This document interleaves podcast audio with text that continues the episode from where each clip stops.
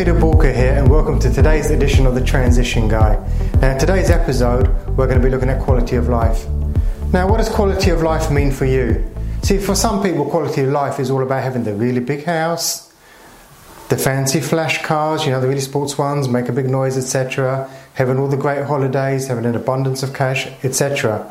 For many other people, it may not be that. It may be, do you know what, spending time with friends and family. It may be having that sort of more balance where you have a work and then you have your life. Whatever your quality of life, the reality is where you are today is the end result. Now, for so many people, where they are today isn't what they envisaged when they were much younger. See, growing up, people thought, yeah, do you know what? This is what, what my life is going to be. This is the kind of life I'm going to lead.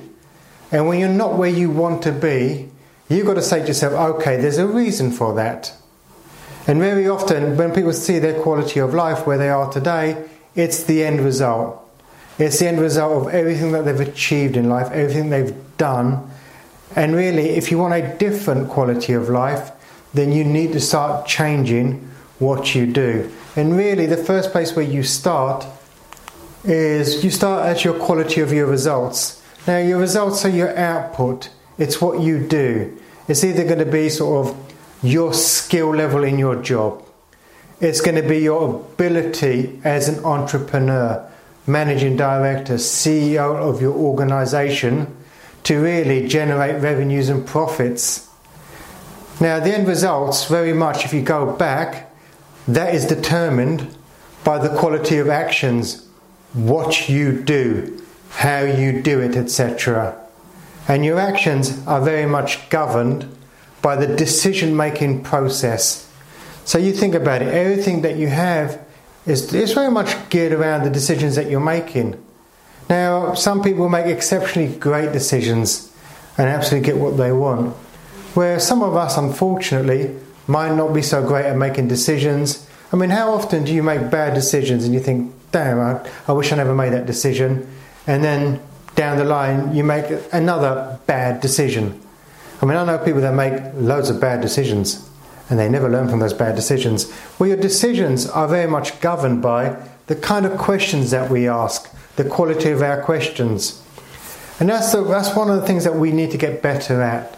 We need to be get, we need to be better at getting the right questions out there.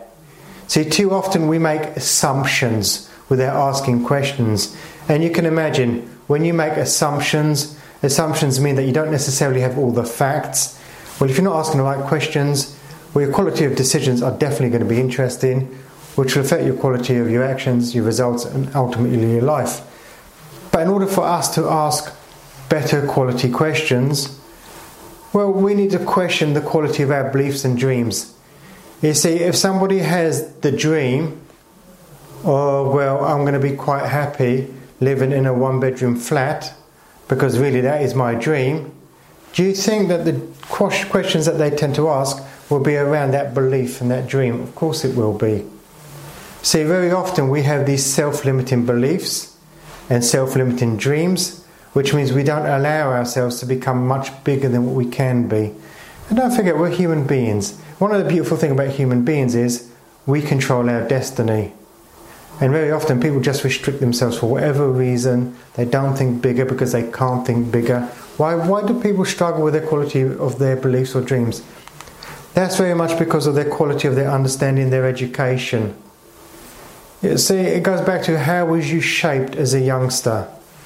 Perhaps it would be your, your understanding, your education very often comes from our parents, etc. So I did an interview with Brad Sugars quite recently, and the reality is, you can learn to become wealthy. See, a lot of people see all these people that come through and they're sort of these big company owners, they've done highly successful, and people think that they're these special kind of human beings. The reality is, no, they're not. They're just like you and I. Okay, they may have had a slightly different education, etc., granted, but it doesn't mean that what they've achieved we can't achieve. Should we want to? Of course we can. We just need to think, okay, well, how are we going to do that? And how that happens is you start at the very beginning. You see, if you want to affect your quality of life, and you're thinking, well, today I am where I am, but it's not quite where I want to be, and I want to make some changes, I want to sort of get better outcomes, You need to go to the very, very bottom and you need to start looking at your quality of your mentor, your teacher. And for many people, this is a sticking point. And this is a sticking point because, especially from the people that I work with, most of my entrepreneurs, my clients, well, they happen to be dyslexic. So you can think about it, I mean, they struggled at school because the schooling system wasn't geared towards helping them because they were outside what you would call the normal curve. So these people with dyslexia, they probably didn't have the greatest time at school. They probably, they're very intelligent people, they just don't learn the same way as other people. So they've gone through school, hated it, and then we were presented one or two options. Okay, do I go and work for somebody else or do I go and do it for myself? Well, you think about it, well, when school hasn't been your best friend, you haven't got anything else to lose really.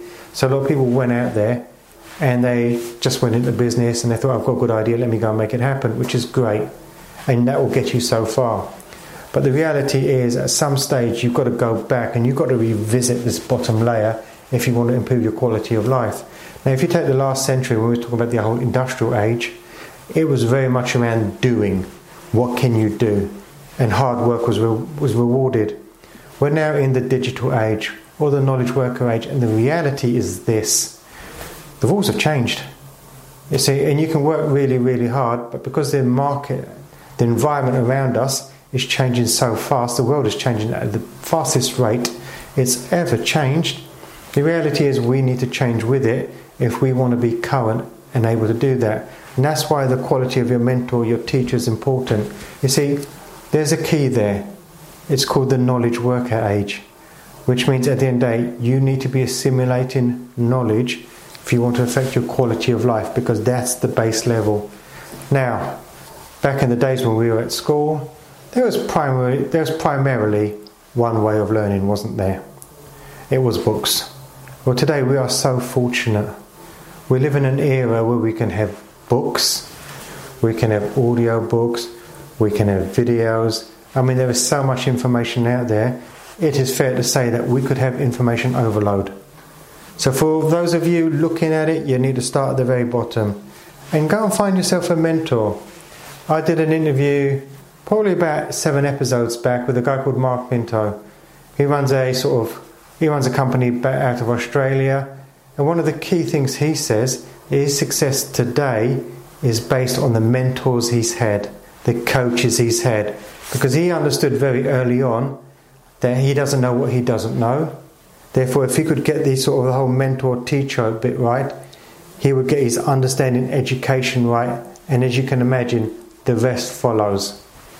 So remember, if you want a great quality of life, you need to look at where are you stuck on this thing, on the whole sort of ladder, and the reality is you need to go and relearn.